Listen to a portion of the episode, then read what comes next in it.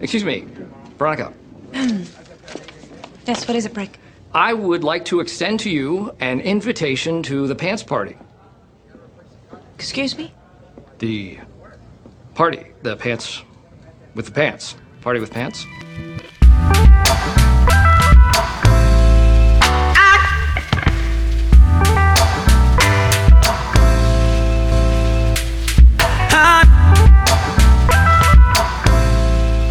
Hello and welcome to the Pants Party. It's a little different show now without Max, but we still got Ben. Ben, how you doing? You know, we're back just like your athlete's foot. Uh, who could have guessed it took a global pandemic to totally and completely derail the only Iowa Hawkeye podcast on the internet? I know, right? It- It's been a full 10 months since you and I have hopped on. I am Harrison Star, aka Boilerhawk, aka HD underscore star on Twitter, which maybe I should get rid of the underscore, maybe maybe not. But it's been a wild 10 months, Ben. Um, maybe we'll get to the maybe we'll get to the Iowa Hawkeye stuff. Um, but uh, first, you have a new living arrangement. Uh, you are on your own. Yep, super alone. It only took 28 years to finally get my own place, um, and it's helped me, you know, marinate on on the take I'm developing. Is that life, uh, life amidst the pandemic, is the best for late guys in their late 20s who are super single. At the same time, life is not very great for this demographic either. But you know, uh, I have no loved I have no loved ones in Chicago. I've got no significant others. I can hunker down and um, totally and completely. I've been quarantining for the past ten months, and even before the pandemic. So it's great. Yeah, I mean, it's been uh, a change for me. so, Yeah, you know, my lifestyle changes have nothing on yours. Yeah, I am now a homeowner with my wife and also the owner of a very small infant child who is two months old. And if you hear any crying in the background, that is him because little baby Elliot got his shots today and was a trooper in the moment, but uh, they they linger, man. They linger, and it is not fun to witness, not fun to hear those cries. Just try and get a bottle in his mouth, or Me too. exactly, exactly. Um, and I also have a man bun, which is crazy. I, I can't believe I sit here today, the owner of a house, the father of a child, and the wearer of a man bun. So it's it's been uh, a wild, wild time.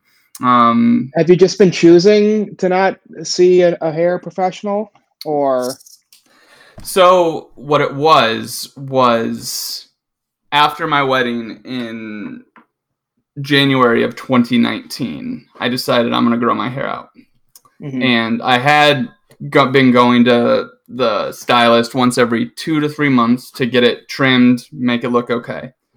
But my last appointment was scheduled for April. I Hey. just didn't go to that one, and I haven't scheduled a new one uh, since. There was a point in time where, I mean, it is down to my shoulders, but I was wearing it down like that, and Christina said, "You either need to get a haircut or finally commit to the man bun," and here I am committing to that for the foreseeable future. But I, I think it might be time to to bid it adieu, so to speak. Yeah, you know, I've I just got my hair cut for the second time of the pandemic a couple weeks ago, but from about yeah March until you know probably February to July, I rode it out, and my hair is a little bit more white guy froey when it gets that long, and it's the first time it's ever looked like that before. I was surprised, as as surprised as surprised as everybody else about how my hair would look growing out, and it's um consensus thumbs down was was a Oh. reaction was a reaction to it to it.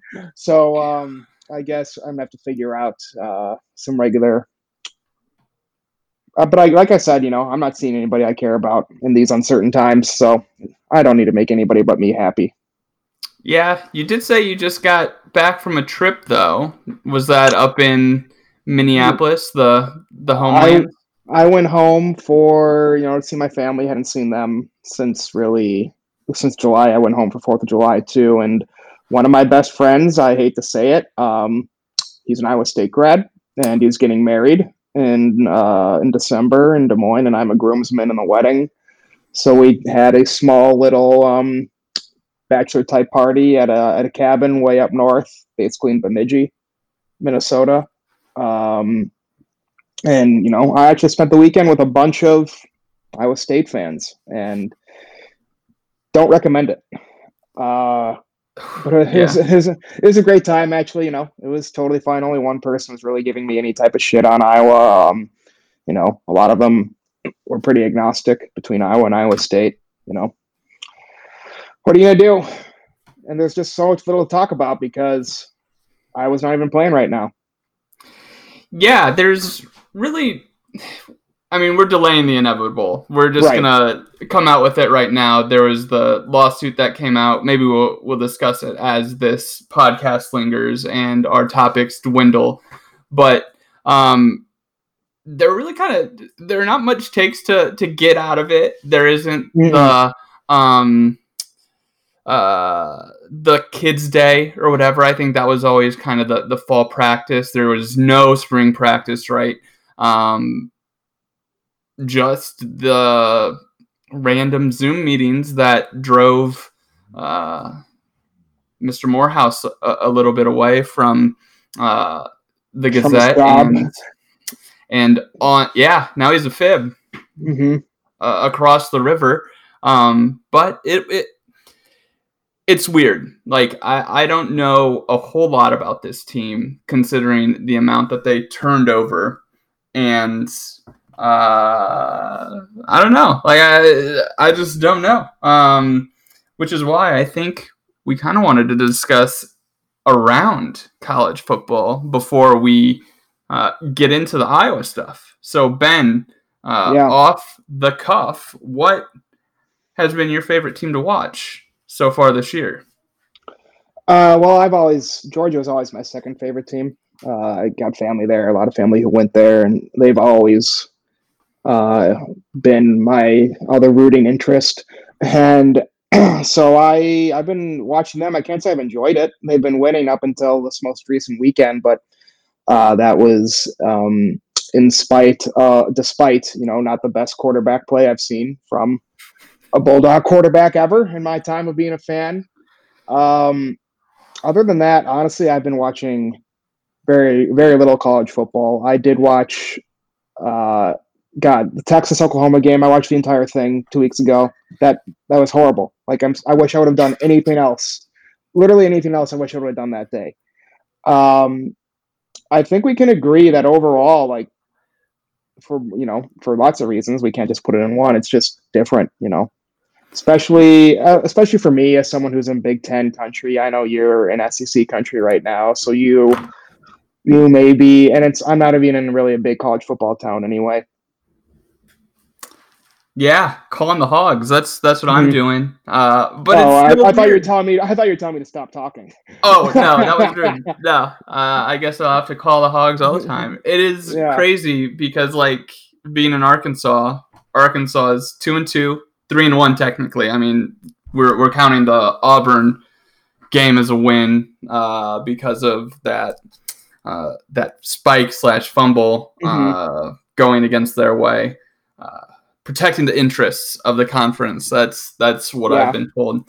But it's so weird, even to be in a place where college football is being enjoyed. I think, but one, we don't really have a bunch of friends, but two, yeah.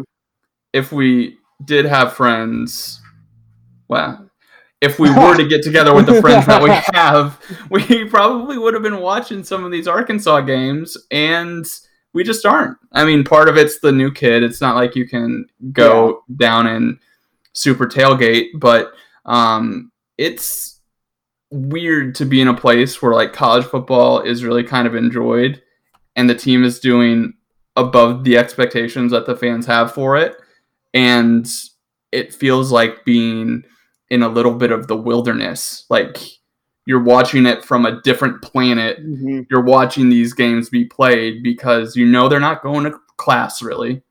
You Mhm. know that the real only personal interaction that at least maybe they're supposed to have is during practice and on these football fields. Plus, you have all the weirdness of guys in and out every week and the coaches stuff. Like, I, I think that to me is kind of the wildest that we're seeing it infiltrate the coaches between Saban, between Mullens. I guess it didn't technically hit Saban, but um, and, then I guess Iowa's opponent, uh, Jeff Brohm, brother of I Brian. know. Exactly. So it just feels like a totally different way to watch college football, and it's the first season I've committed myself to a very small time gambler at two and three dollars a game every now and then, and it's very weird to have this be the season that I have decided to take this up as a little bit of a hobby. Which is so funny because it's made me completely and totally stop. I haven't placed a bet since February, and I have no interest in doing so just because I think it's just too weird. There's too many variables and everything, and I don't think anybody knows anything even more so than they used to. And I would just rather spend my money on literally anything else right now. Yeah, I mean that's the thing about spending money because it's not like my wife and I are going out to eat near the amount that we used to. We're ordering in um, a fair amount, but not, but still less than we would Yeah, out 'cause to. I mean, you're not ordering alcohol to go. Can you do that in in Arkansas? There, No, so it's like Yeah. if you're gonna spend, I mean, like a dinner for us, right, would somehow quickly be 70 80 dollars. Now it's like, ah, I have some of this money to spend. I will get nicer bottles of alcohol to drink that take a while, and I will, you know, enjoy uh, the account that I set up ages ago and just tap into that and figure out how to access it. Wink, wink. Nod. I get it. Uh huh. Uh huh. I, So- I'm picking up what you're putting down. Yeah, yeah. It's just like, uh, you know, it's it's fun, and I, I think from a gambling perspective, it is very weird. But the stuff I've enjoyed the most has been the smallest of schools. I watched. What what game was it? I well, I think on watched so much night of the a yeah. the Sun Belt game on, Mhm. Thursday night. Can't remember what it was. Eastern Kentucky and somebody else, I think, right, or Western Kentucky. or was it Georgia State? May- Okay, who the hell knows? Georgia State, I think, actually was the one involved. Lost that Mhm. one. That Oh, you hate to see it. Oh, Arkansas State and Georgia State. That's, what what that was. Yeah. Okay. Um, and then the like you weeks ago, I committed to the Oklahoma Texas game. Ugh. Had a couple dollars on, and when I say literally, I mean literally a couple dollars. So like, if Mhm. anyone wants to get at me with the bit of why are you talking about these games you have very little money on, you know what? Post your picks to the Action Network, coward. I, hey, we, we have that one, that one that we're gonna start using. I can't remember what it's called. It's Oh, But I yeah, think we'll- I do know what you're talking about. Yeah. uh, when I figure out what it is, I will uh, give it a plug. Um, but it's like uh, with the Oklahoma game, it's going into overtime. The spread's three. They're about to line up to kick a field goal to win by three. I'm like, screw this. I don't even want to win, or I don't. I don't Mhm. even want my money back. I want to either win or lose. Is that uh, so? I think Yeah. maybe the fact that it is literally two dollars has me feeling that way. But uh, I don't know, man. It's it, it's fun. I, I I got some good advice from our good old friend Stoops, my ass, and he said, when you feel good about a pick, go in on a pick. So that was that was me with Alabama, um, just because I was crunching the numbers and somehow the points per play stuff it came up Georgia, but the it built in a um, due diligence to really look at each of the games the teams has played, and, and I think that that is kind of the methodology that I'll use as I construct the punks each week is hey, I've got this algorithm that it kind of likes, and um, whether uh, that further research um, tells me to like a gamer more more or not, then I think that that's kind of how it'll be versus the kind of drawing things out of a hat and how can I construct a column I enjoy writing on Friday nights. Do you really want to tell people how the sausage gets made here? Well, uh, I kind of did with um, the power rankings I stole from you earlier Yeah. today. Um, But that's easy. That is Mhm. easy math Mhm. to do. All of that is publicly available knowledge, and technically, this is publicly available knowledge too. Um, Oh, I'll give a plug later. It's like collegefootballdata.com. You can get it. It's fine. Um, Tom, we sent you. yeah, yeah, exactly. um so it's uh i don't know like i mean but it's like like i said it the punk algorithm had me picking georgia but i'm like i don't trust georgia i don't trust this 5'11 Smart. guy that i I would know. tower over because there's no way he's literally 5'11 Mhm. that's a fake 5'11 quarterback for the number three team in the country I, know. couldn't believe it. I couldn't believe it. We were trying to get Elliott down, so I was hanging. I wasn't watching the game for the first half. I'm like, how's this team?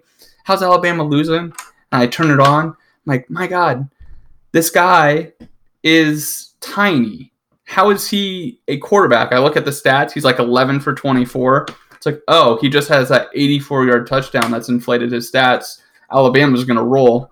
Um, and Alabama did. So I felt, you know, that was nice. That was nice. I think I think I read on the car ride home that Georgia ran the ball three times in the second half.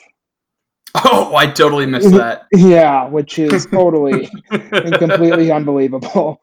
So if you want, you know, five ten guy throwing the ball for you sixty four times in the second half, then I think uh, Boiler's algorithm uh, probably speaks to that. Yep, yep. Um, So as we kind of make our way through here, um, Iowa, Purdue, we alluded to it before, and we will get to it right after the break. Boom! I saved that one. We have a break. Yeah. Okay, So we're back, uh, and again. again, again, yeah, we had that snafu at the beginning. Um, fixed it by looking at each other's ugly mugs. Um, But Iowa Purdue is the game that we will be watching. I think this weekend. I don't know, um, but I- Jeff Brohm will be watching it. He won't be at it. Are you sure, dude? Like, he's got six days to get three positive tests. I've got a pretty good. Not of all people, you know, I think Brian Brohm and Jeff Brohm can probably be interchanged the best than any other team in the in the conference, maybe even the country. But I mean, if Nick Saban can get three positive tests in eight hours, I think Brian Brohm can do the same thing in six six times the amount of time. Well, no, I saw where he did have the official PCR test Oh, really? return positive. So that means he has 10 days to quarantine or until he stops showing symptoms, whichever So comes what- first. So what was Saban saying? He just got a, a false positive. Is more Yeah. less Saban's deal. Okay. Yeah, so the antigen tests, I like the stuff we know now. It's unbelievable, but like the antigen test, the 15 minute one or whatever, that came back negative for Saban or positive for Saban, and then he had the Okay. PCRs negative, negative, negative, and then I guess that means PCR is they the trust the negatives. Yeah, yeah. PCR is a nose. Yeah. Yep. Um, I haven't got one of those yet. Or- oh no, I have. I've gotten antigen and PCR, one of each. I'm probably gonna get another one this week, um, just to try and see myself safe because I was around so many people from the state of Iowa. Um, but what are you gonna do? I, you know, Brohm's not being there. Probably, I haven't even looked at the betting lines how they've changed. I know Saban when they didn't think he was going to be there. That was a four or five point swing, maybe, and then it went back water fountains level. But I, I really, really don't think uh, Brohm's absence is going to make will be you know the catalyst unless we see his his brother make some truly head scratching decisions. But I just don't. Yeah. Yeah, I mean the question for Brian is do, do you remember the last time that you played Iowa eh, or the time before that or the time before that and how easy they were to beat on the outside with deep balls? Can your quarterback make that throw? And and you still have Rondale Moore, like okay. Yeah, the I- mean, And and I was starting a corner that you totally and completely torched twice, two games in a row, or two years in a row rather. So, uh, what are you gonna do? well, the the news that scares me is potentially Riley Moss being inside, having to cover Rondale Moore. Are we trying to let him set a record? I just uh, wait. Where did you see that? I we were gonna go over the depth chart, but uh, where I think that that was in the comments. But right now, Riley Moss is starting on the outside, right? Yeah. It was it was the athletic news where he had Riley Moss as the number one cash for when they go nickel. It would have Belton at safety and Moss at the cash. I just can't. Why would we play people out of position? I just simply cannot believe that. I don't. I mean, I know the Iowa depth chart is about as fake as you can get for a piece of paper put out by the university that's supposed to be official. But I mean, we've got Dane Belton as a starter cash right here, and I even and now I'm swallowing my tongue when I say this, but I have to think that Kaevon Merriweather is the de, de facto third safety, regardless of when Belton switches over to cash or if Koerner were to get hurt for whatever reason, um, Kaevon Mer- Merriweather is going to be there to step in, is my prediction. Yeah, that's that is what makes the most sense um, in terms of Iowa's defensive backs. I think you you Hankins is the lock, Koerner's the lock, Belton's always going to be on the field. I don't know. You you found this guy who can play the cash as a freshman. You have to Mhm. get all the juice And he played fruit. great. And he played great. Yeah, yeah, and, and I mean, and, and he started against Purdue was his first start last year. So um, when you feel comfortable about someone in a position that's maybe your most complicated position, to me, it makes no sense to try and get cute with that. Maybe Mhm. we see Parker get cute with that, but please, for the love of God, do not let it be against Purdue and Rondale Moore. I just don't see anything cute happening in this game. I just don't. Yeah, I mean, I, I think the the only thing that I see and that I pretend it was a part of um, my strategy was to be ready for the overs because Oh, yeah. I I think the tackling is going to be lackluster, especially for a team like Iowa, which hasn't tackled in in ten months Yeah. plus a team like Purdue, which hasn't tackled in 10 years. So I'm kidding. Got but got him. Uh, but, um, you know, I, I think that points are not going to be at a premium.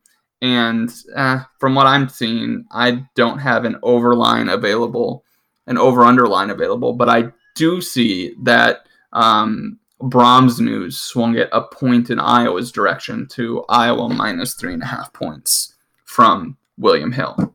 So Okay. no over underline yet though. Which is I there a line low enough that that can make you high enough that can make you go under? Maybe maybe sixty I was one gonna and a half. that- I would say it'd have to be in the 60s for me. But I Um, can just totally piggybacking off of a point you made earlier. I can just totally points won't be at a premium. I can just totally see this being the Rondale Moore and Ihmir Smith-Marsette show. That's it. I can just see those two guys. Whichever team has the ball last wins. Yeah, and that's what it was like the last time they played in West Lafayette, which was an objectively good game, um, albeit a very frustrating one. Uh, to, to me, it's I I think that it, it was kind of the same story as the Oklahoma Texas game in a way, right? Where just offenses back and forth, comeback um, that ended up not being uh, Iowa not being able to. No, what was it? It was they got the lead, they kicked the field goal. Iowa couldn't get the touchdown back. Am I remembering it right, or did they win on a last second field goal? I don't know which game and which teams you're talking about. You went from Oklahoma, Texas, and now are you I talking did. about? I did. Okay, Yeah, no, uh, the Purdue Iowa game from two years ago. It was, if I recollect, it was. well, we, lo- we lost that game, right? That's literally all I remember. um, And I didn't watch the game last year.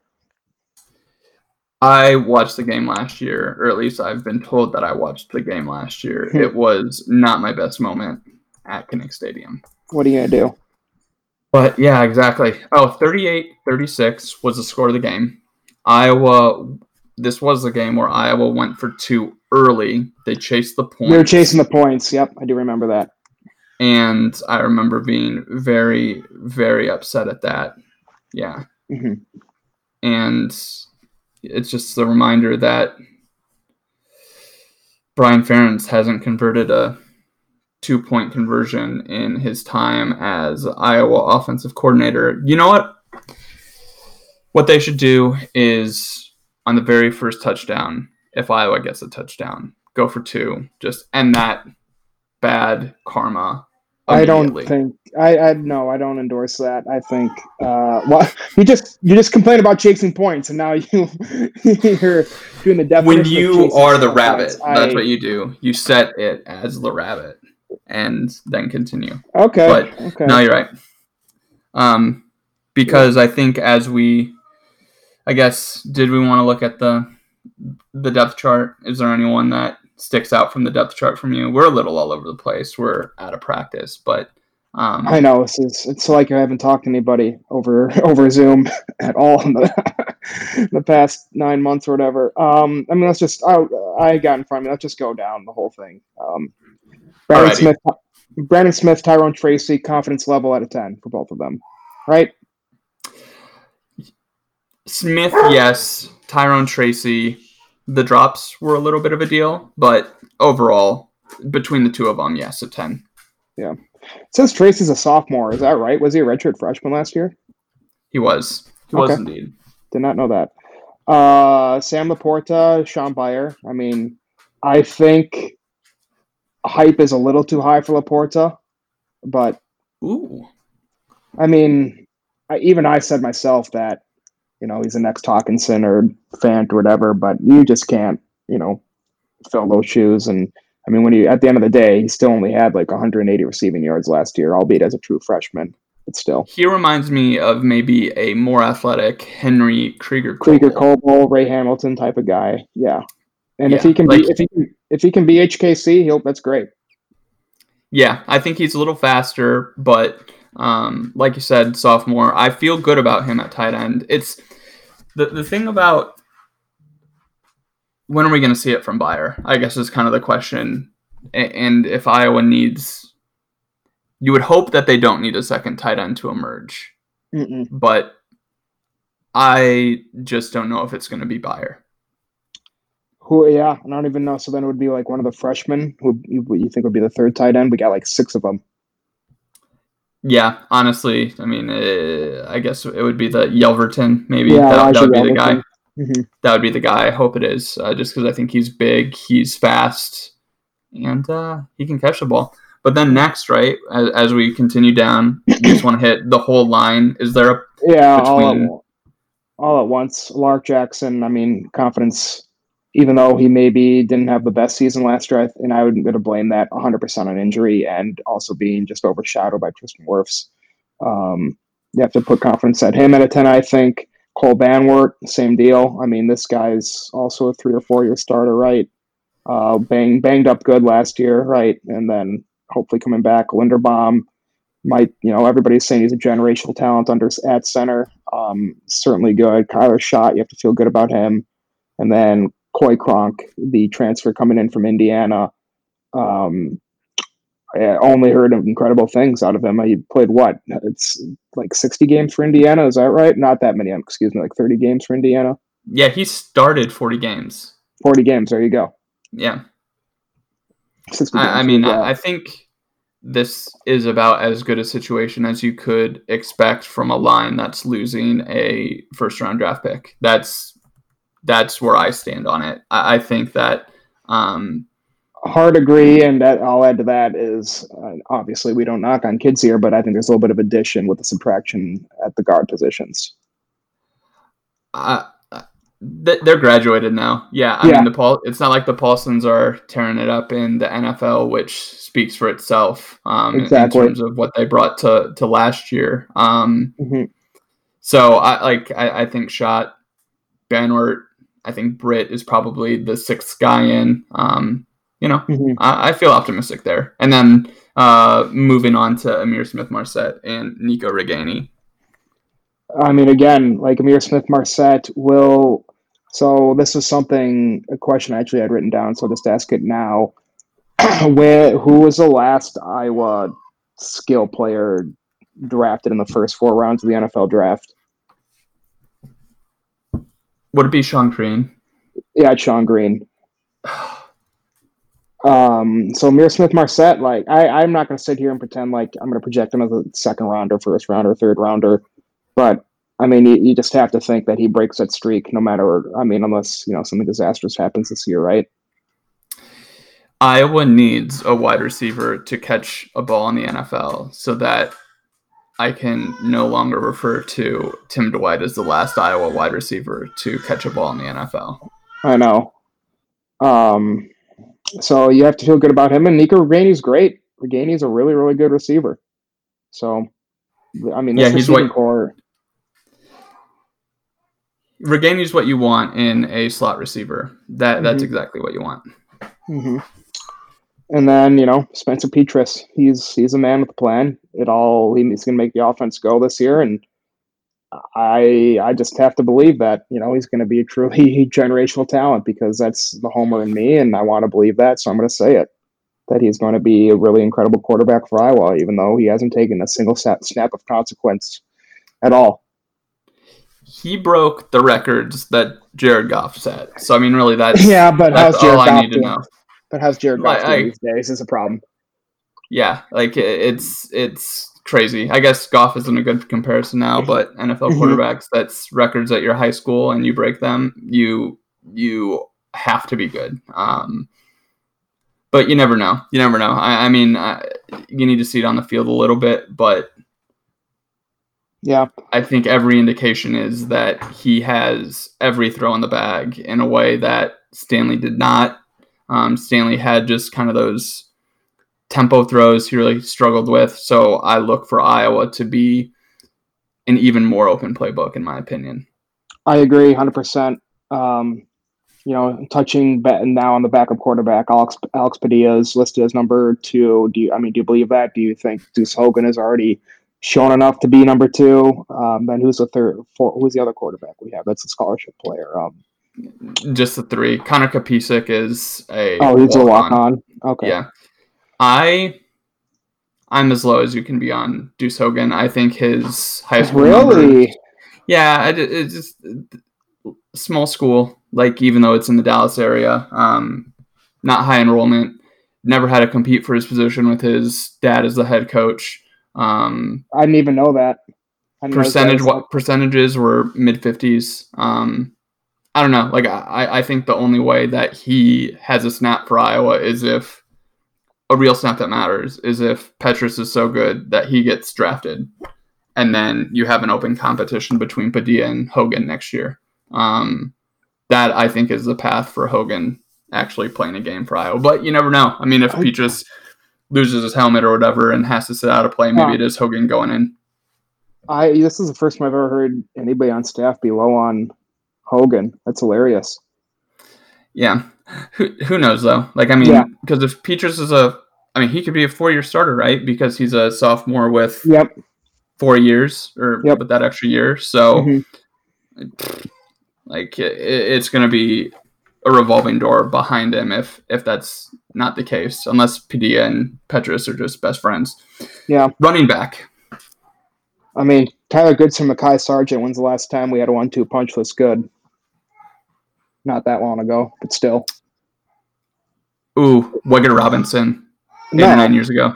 Ooh, I, I think you can compare Akrum Wadley to Sean Daniels. Oh, duh. Yeah, yeah, yeah. Yep, Yeah. Yep. Yeah, thank you. yeah.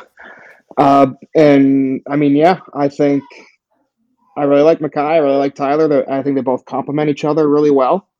And I think uh, this this running game is hopefully going to be back and only help out uh, a greenhorn a quarterback.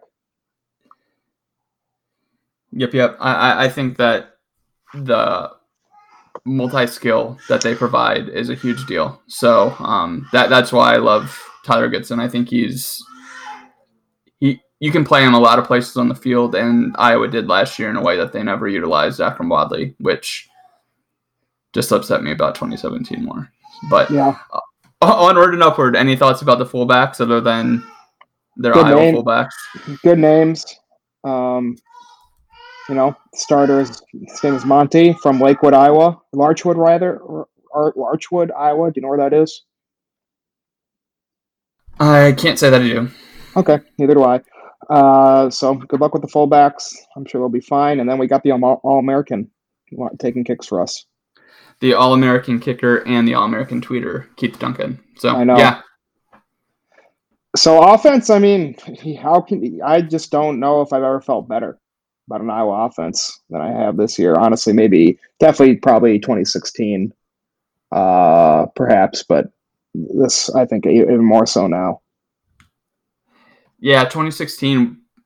I I guess the the case for feeling good about 2016's offense was returning Just returning. Wadley and returning- Daniels and VandeBerg before he got hurt, yeah, but then it went that- to hell. and CJ too. Also, Yeah, that's a good point. I mean, That's a yeah. really good point. Um, oh, I guess when was CJB drafted? He's a skill player. What year was or what round did he go in? He went third. Oh, he did. Yeah, Okay, so I that was a good stat though. I, Yeah. The first the first one who running back or wide receiver. Yeah, I still got to write that down. Then. Okay. Um, defense. I mean, feel Chauncey Golston. Probably we'll start with him because he's first on the list. Um, probably most solid. Would you say most solid player on the entire defensive side? Yes, I would put him number one. I'm trying to decide how much higher I want to put him over Dane Belton. Actually, No I way. You've got Dane Belton as number two. I think so. Okay. As as like the most dependable. Like I think Daviyon Nixon. I think he, I he can come and go. I was gonna say Daviyon. Um, I've, I'm the biggest Daviyon Nixon fan. I think who isn't related to him. Um, and I just really think this could be a huge breakout year for him. I mean, I, we were watching stuff. I think Rob Donaldson, you know, created a video of him, and I didn't realize how often like he was able to switch around and even play defensive end last year for Iowa, um, and play all over that line and just be a real. I think, but maybe this year he could be real, true. Um, if not nose tackle, just interior defensive lineman. And with some other really good defensive tackles but clocking up an interior with him, I think he could just really help destroy the destroy some worlds on the interior for this defensive line. I just am I can't say enough about Nixon. Nixon has, without a doubt, the highest ceiling. His, ability to play inside and outside, the size and speed and length that he has. I think Golston is probably the highest floor player on this defense. I'd like to see him be more active in uh, pass rush, but I think that's also part of that is Phil Parker calling his number a little bit more. Because I think Golston is has been the ultimate do your job guy for Mhm. Iowa. Um, uh, last year, at least, I think he he could have been a very very good pass rusher. Iowa just never asked him to. Logan Lee, Yeah. I mean, I And I mean, no matter I- I what he would have done. Yeah. Logan Lee, 85. Gotta like the the rare offensive number on defense.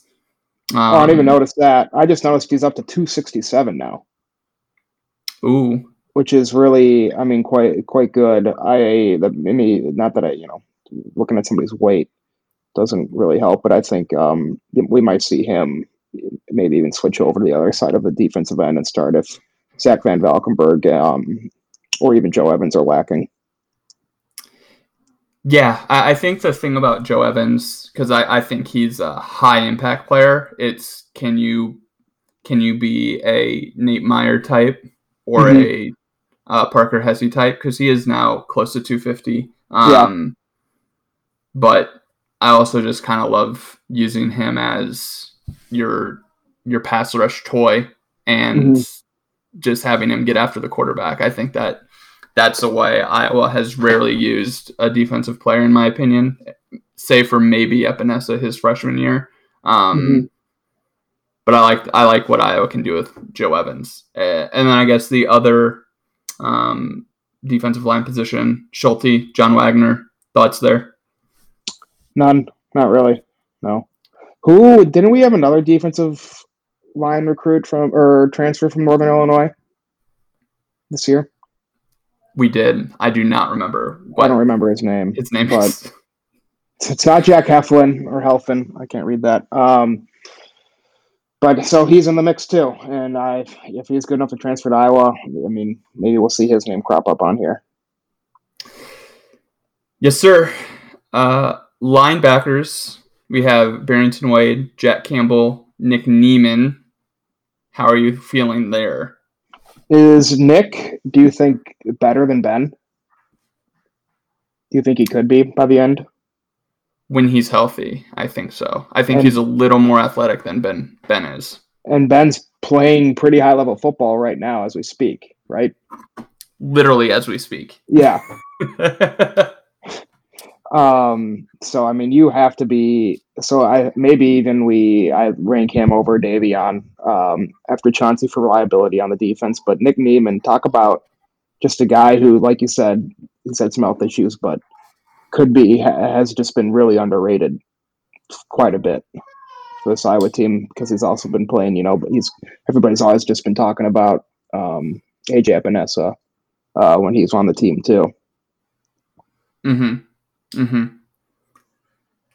Uh, as for middle linebacker, I mean Jack Campbell. This I, I believe this would have been people like people have been high on Jack Campbell. I still kind of think this would have been Dillon Doyle's position had things not have happened that did happen. Uh, but I, I can't really assess him. And Barrington Wade is definitely he's you know I think he's a fifth year senior. Uh, has only started I think one game in his entire career, uh, but he's seen plenty of plenty of snaps. I'm glad to see uh, we have some two two guys who know the playbook really well uh, behind um, you know that defensive line and that front seven, d- despite you know there being concerns of the skill and level of play Barrington Wade may bring, and even Campbell. Um, I think the defensive line will definitely help the linebackers help themselves there. Yeah, I think that this is the type of linebacking core that you can use to actually kind of make some stuff happen. Um, I think that that's kind of be the name, going to be a little more the name of the game for uh, Phil Parker is to try and press the action a little bit more. Um, I think Campbell, just his size, that opens up a lot. He, he's kind of a bit of a throwback in that way, where you had maybe your best athlete at middle linebacker. Um, Mm-hmm. I, I'm optimistic to see what he can do, and because I think it might have been another version of addition by subtraction with Doyle uh, leaving, just because he seemed to be a little bit of a one-speed guy. But I, maybe I just didn't like him. Uh, Yeah. He's starting for Baylor now, isn't he? Baylor. Yeah. but yeah, yeah. I mean, he Uh, is. He is. He, he yeah. did move straight uh, down to Waco into a starting role. Um, Mhm. Haven't watched a lot of them, but he does seem to kind of be around the ball. Um, maybe more of like a James Moore, Morris type of linebacker. Um, Okay. But so I think that uh, Campbell is a higher ceiling guy and, and can open up Iowa's defense even more. Um, I mean, he's when's the, when's the last time we had a six five middle linebacker? He's huge. it's been a while. I mean, Jewel was undersized. Morris was tiny by all respects, really. Um, It might be Angerer was Greenway. short.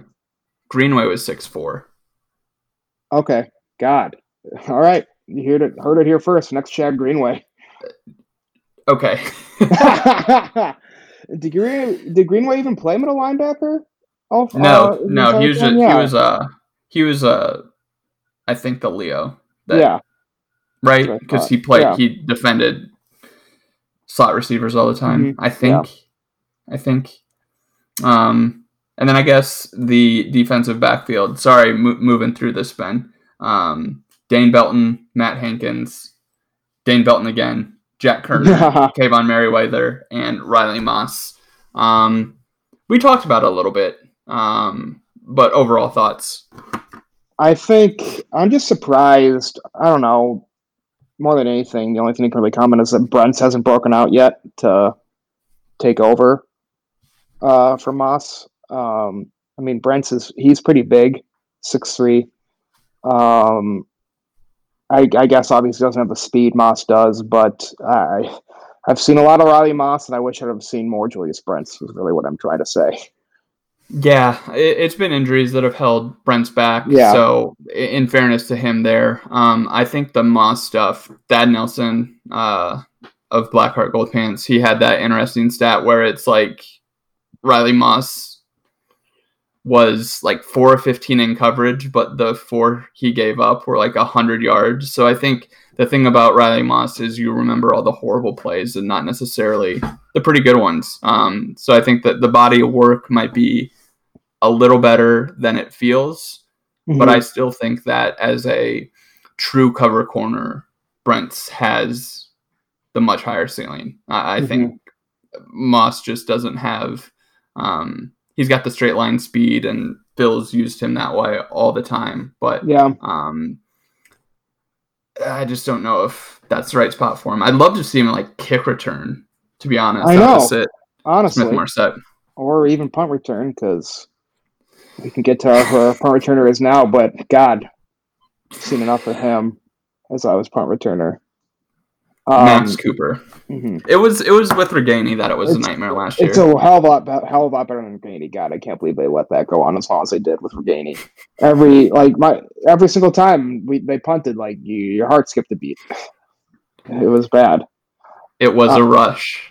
Um, moving on, I know we I know we talked about the safety situation a little bit, but also Sebastian Castro right now is back, backing up Dane Belton. I mean, he's got as, as impressive of a high school tape I can remember from an Iowa defensive back recruit. Um, so I do I, I'm I'm excited about him, but I still just can't imagine him seeing reps over Kaevon Merriweather um, if Merriweather's on the bench. Yeah, Merriweather's that that third guy in. Mhm. Um, maybe the maybe the fifth guy, I guess total. Yeah. Right, if we're if I'm doing Yeah. that math right. Um, And I really like, and that's something to say. I really like Jack Koerner. I don't think Merriweather should necessarily be starting over Koerner. I think Koerner's can end up being pretty good. Um, he had a pretty great year last year. yeah, I think you, you just kind of wonder if there's anything weird that may have lingered with his ski-doo accident, but I think he's, I mean, he's got the clean bill health. So Yeah. you, you would mean, that- trust that- that. That was ancient history. I mean, it was somebody else got a, got the nasty part of it, right? Yeah, from from what I recall. Yeah, I can't remember that. Um, and then we got an Australian at punter. Finally, it only took twelve years. Oh, that's not true. We had uh, Johnny Mullings and then Sleepy. Sleep belt. Yeah, But I mean, hey, if we this is this is what I live for. The 23 year olds punters from Australia who just he's not twenty three, is he? literally grow on trees. He is 23. He's a freshman. Yeah, this is what this is how they do it down in Australia. They go to they're like electricians or whatever, and they just learn to kick on the side because they're He was born in 1997. yeah. Ben, we're we're we're old. That's 23. God damn it. The, the 90s were no longer 10 years ago, is I know, right? just the Uh. Yeah, and I guess that's it. Kickoff returns. Ihmir Smith-Marsette. so that's where Smith-Marsette's value comes into in, in a draft pick a little bit, we're talking that up a little bit even more. So there's that. Agreed. Agreed. Ah, well then, I, I think we did a good job of not uh, of talking about enough, so we don't have to talk about the lawsuit because it it's just draining. Like that's the only way I can describe it. It's news. I respect that it's news. It's but it's also just stuff that we need to see play out.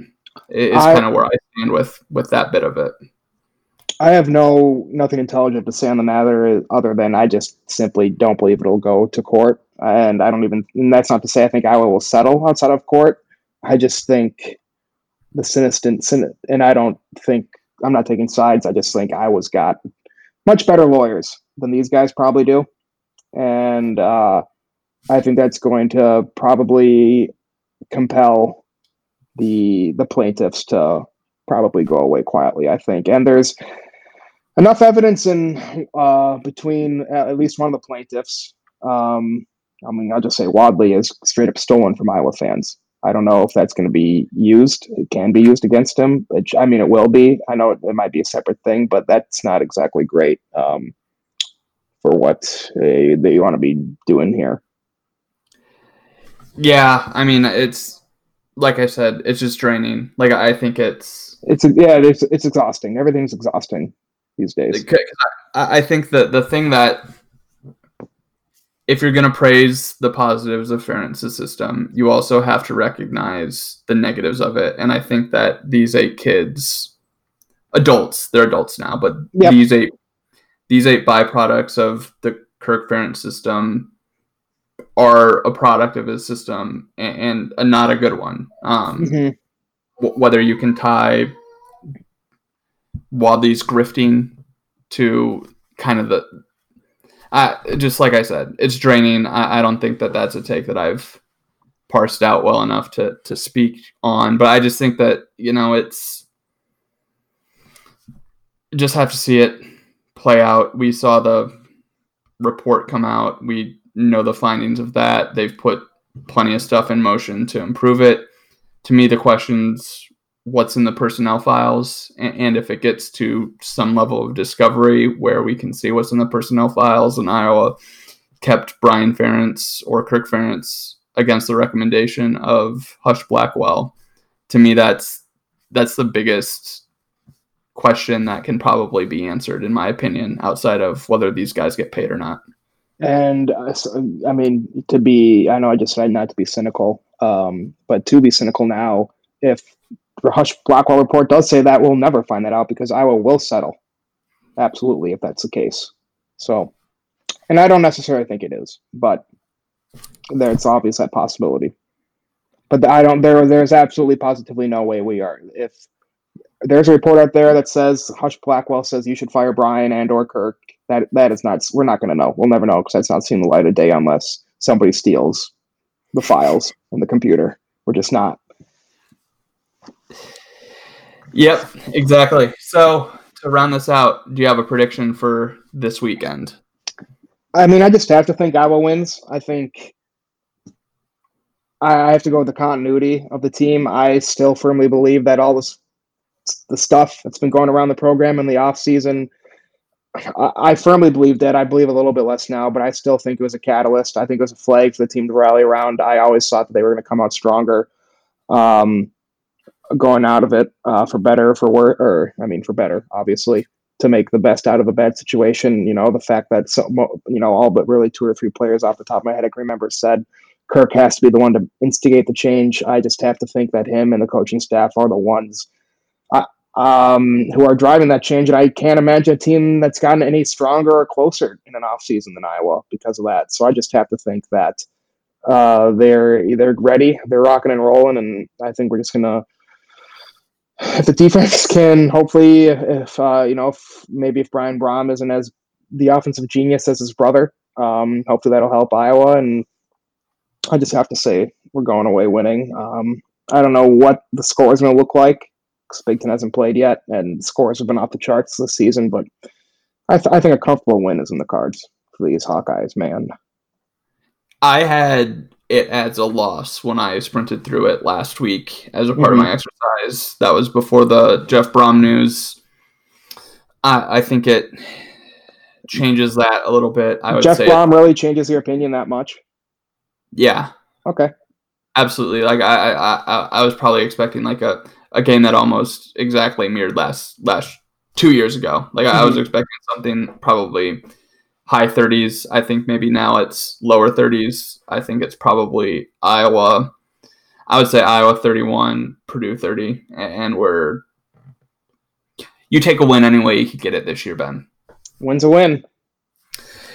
And with that, we I'll talk to you later, Ben, and we'll we'll have a podcast this time tomorrow, hopefully. Oh, yeah, maybe. Alrighty.